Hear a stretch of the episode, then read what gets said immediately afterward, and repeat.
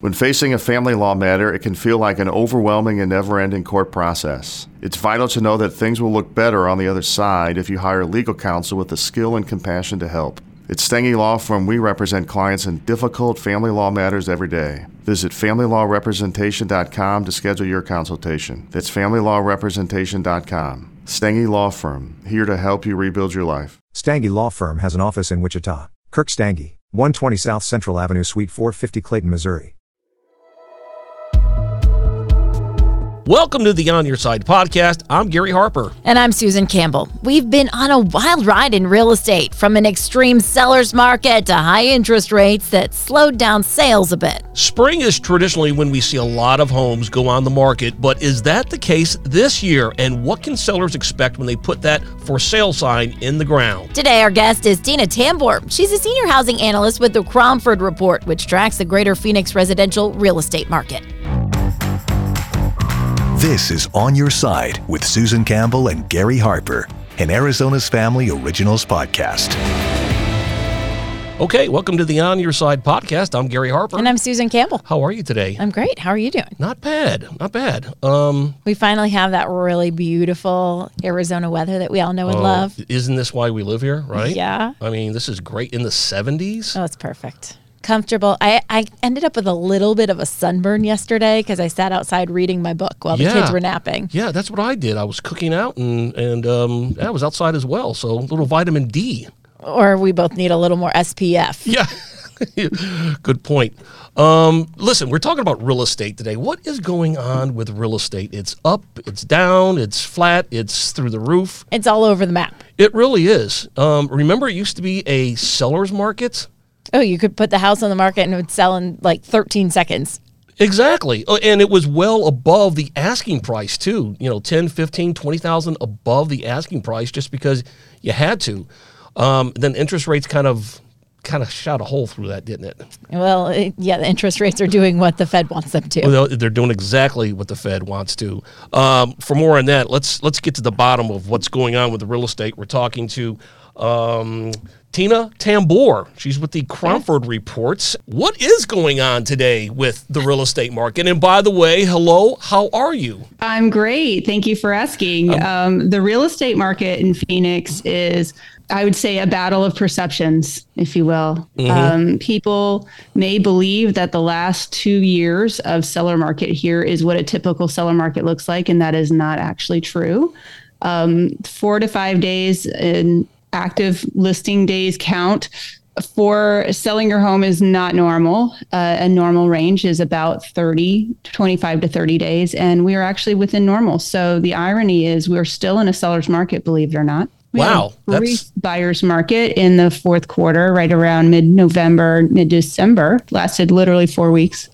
and then we were back into balance. And then as of mid January, we've been in what we call a very weak seller market, which tells us that there's less downward pressure on price.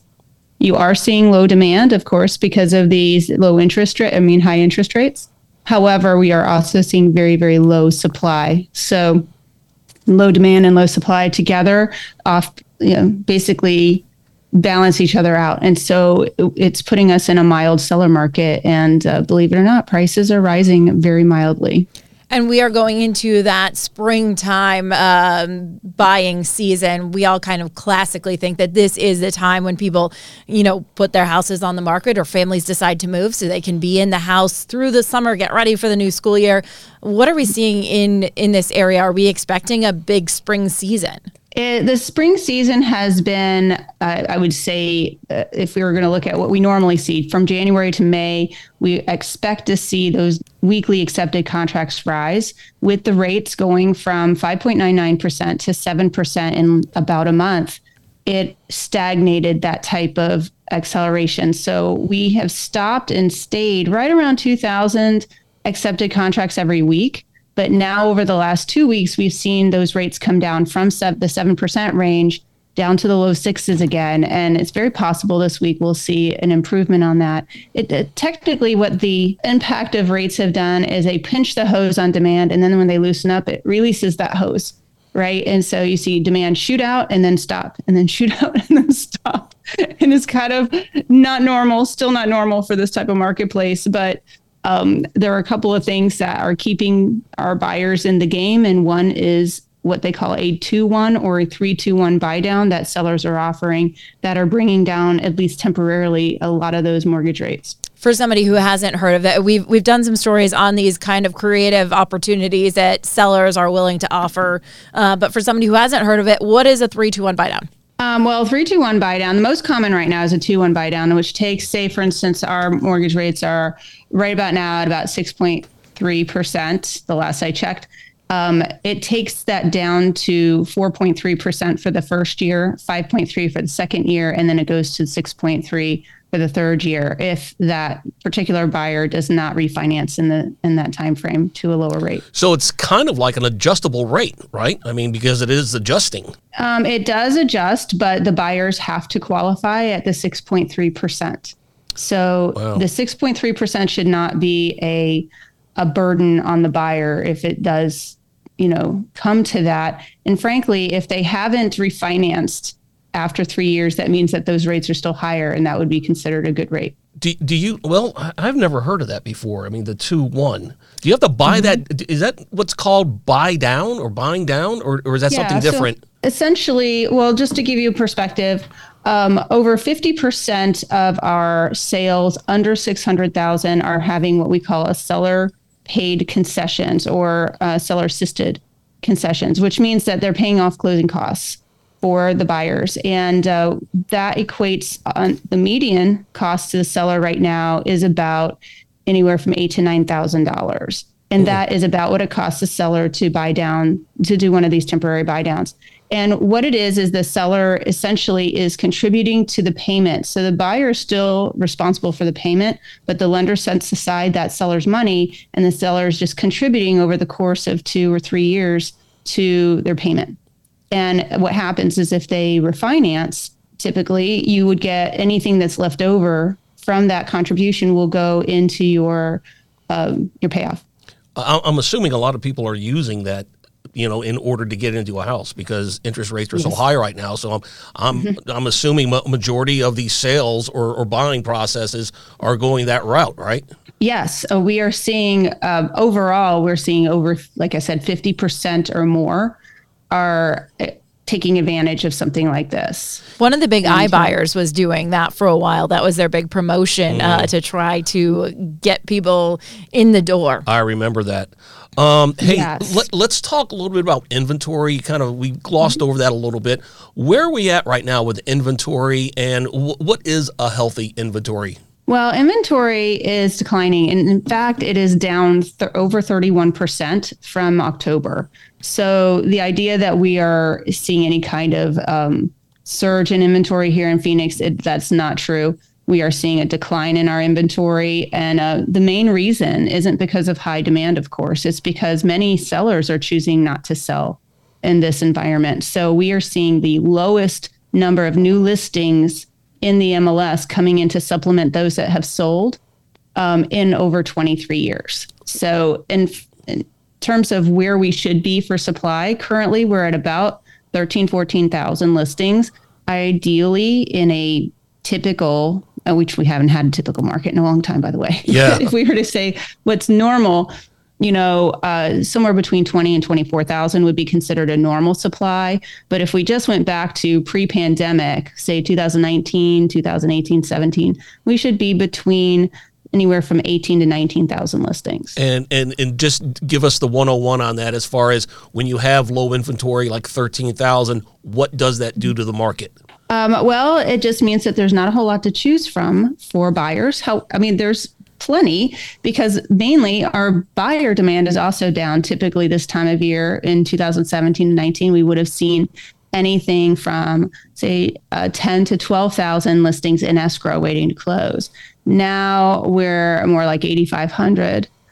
And so as a result, you're seeing that low demand and that low supply together basically giving us a, a, pretty decent market, but it's not a market where prices are plummeting. It's a more stabilized market. You- so it's uh, as far as sellers and buyers are concerned, they're not having a poor experience in housing if you're selling or buying. Where the experience lies in terms of, I guess, pressure or stress, it's going to be on the industry because the industry has grown to accommodate way more contracts that are being written right now. And so they've had to um, shrink, if you will, over the last six, seven, ten months now to accommodate the new level of demand. How do new builds play a role in uh, what we're seeing in the housing market right now? Um, well, new builds right now are really leading the pack in terms of incentives. And they tend to be on the outskirts of town and they tend to add supply to those areas. So the builder areas, if you will, we're talking about uh, Buckeye, uh, Maricopa, Casa Grande, Queen Creek, areas, areas like that, but mainly Queen Creek, which is going to include Santan Valley, um, the Maricopa and Buckeye areas, they are seeing still buyer markets because of that extra supply added by the builders. So they tend to go into buyers markets first, and then they're the last to come out of them. So central central areas, you know, metropolitan cities like some of our biggest ones, Mesa, Glendale, Phoenix, they tend to be the last to go into a buyer market and the first to come out. Hey, Tina, explain to our listeners what happened about two years ago when just about every homeowner saw their house, their home's value go up dramatically, hundreds of thousands of dollars. What pushed that? What caused that?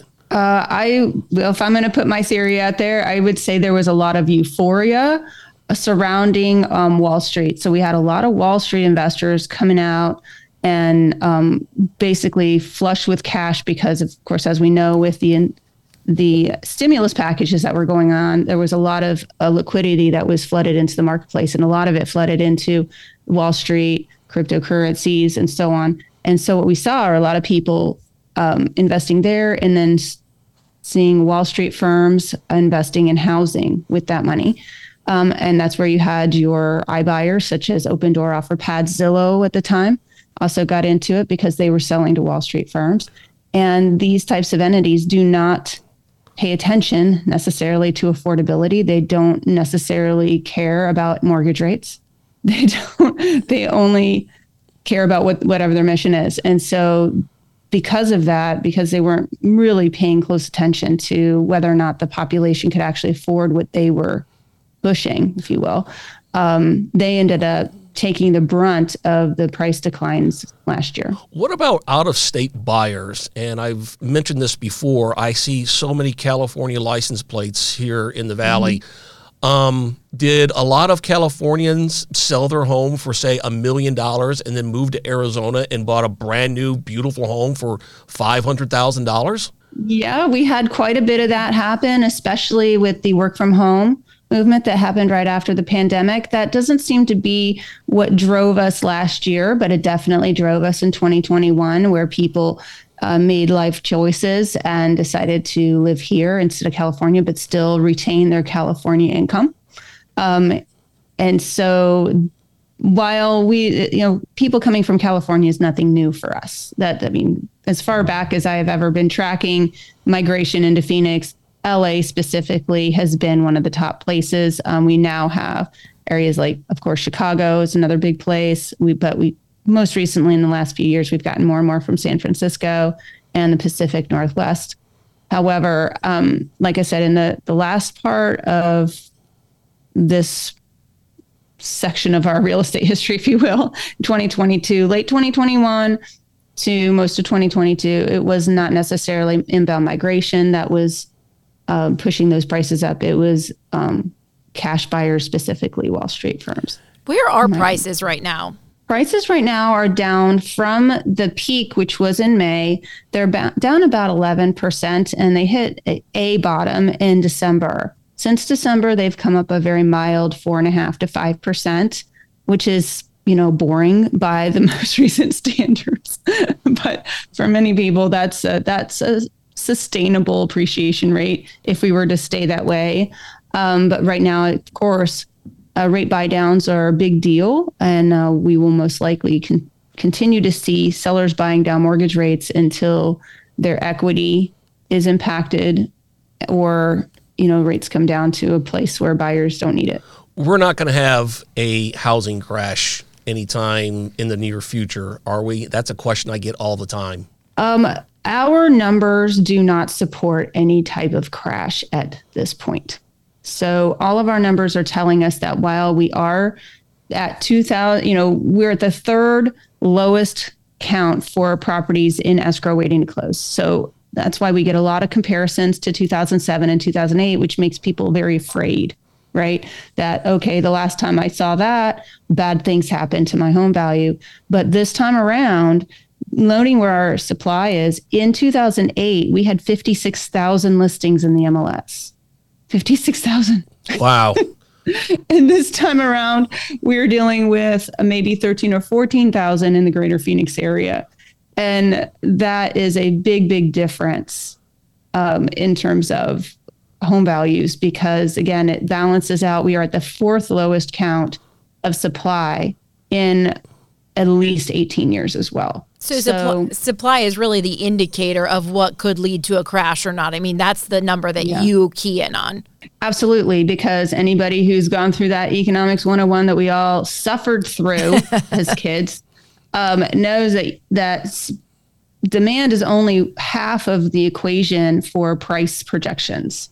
Um, you have to know your supply, and knowing that historical supply is where some national analysts and, and corporations may not have that information going back that far. Luckily for us, uh, because we're local, we have that information. Well, I feel pretty fortunate. Um, I I got a good interest rate because I mean, remember when it was down to like three percent? Yeah, I, I mean, refied then. Yeah, so did I. So and I, I, didn't start out at a bad rate. I think I refied from uh, four and a quarter. Yeah, me, me too. like, no, why not? Four, I mean, it's going down. You might as well, right? Yeah. So, um, man, good conversation, good talk. Um, hey, Tina, if people want to find out more about you or the Cromford Report, um, where, they, where can they find you? Well, our website is cromfordreport.com, and I will tell you we are proprietary for real estate agent members of the Arizona Regional MLS. So, generally, if you want to get any more deep into what our numbers say, you might want to reach out to one of our realtors. Yeah, absolutely. Hey, thank you so much for being on the On Your Side podcast. We appreciate all the uh, info you provided. Thank you so much. I appreciate you too. The On Your Side podcast is produced by Brad Denny. Our audio engineer and editor is Todd Martin. Segment producer is Colin Stanton. And I'm Gary Harper. And I'm Susan Campbell. If you have a problem you can't resolve, maybe we can. Send us a message through azfamily.com or our AZ Family mobile app. Look for the On Your Side section and leave us a message. Thanks so much for listening to the On Your Side podcast. And if you like it, leave us a review. We'll see you next week. On Your Side is on Good Morning Arizona every weekday morning at 645 and 7 o'clock, and every weekday evening on Good Evening Arizona at 4 and 5 o'clock. You can also catch it on Arizona's Family News at 9 on 3TV every weeknight.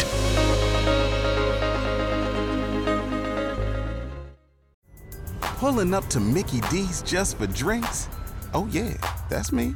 Nothing extra, just perfection and a straw.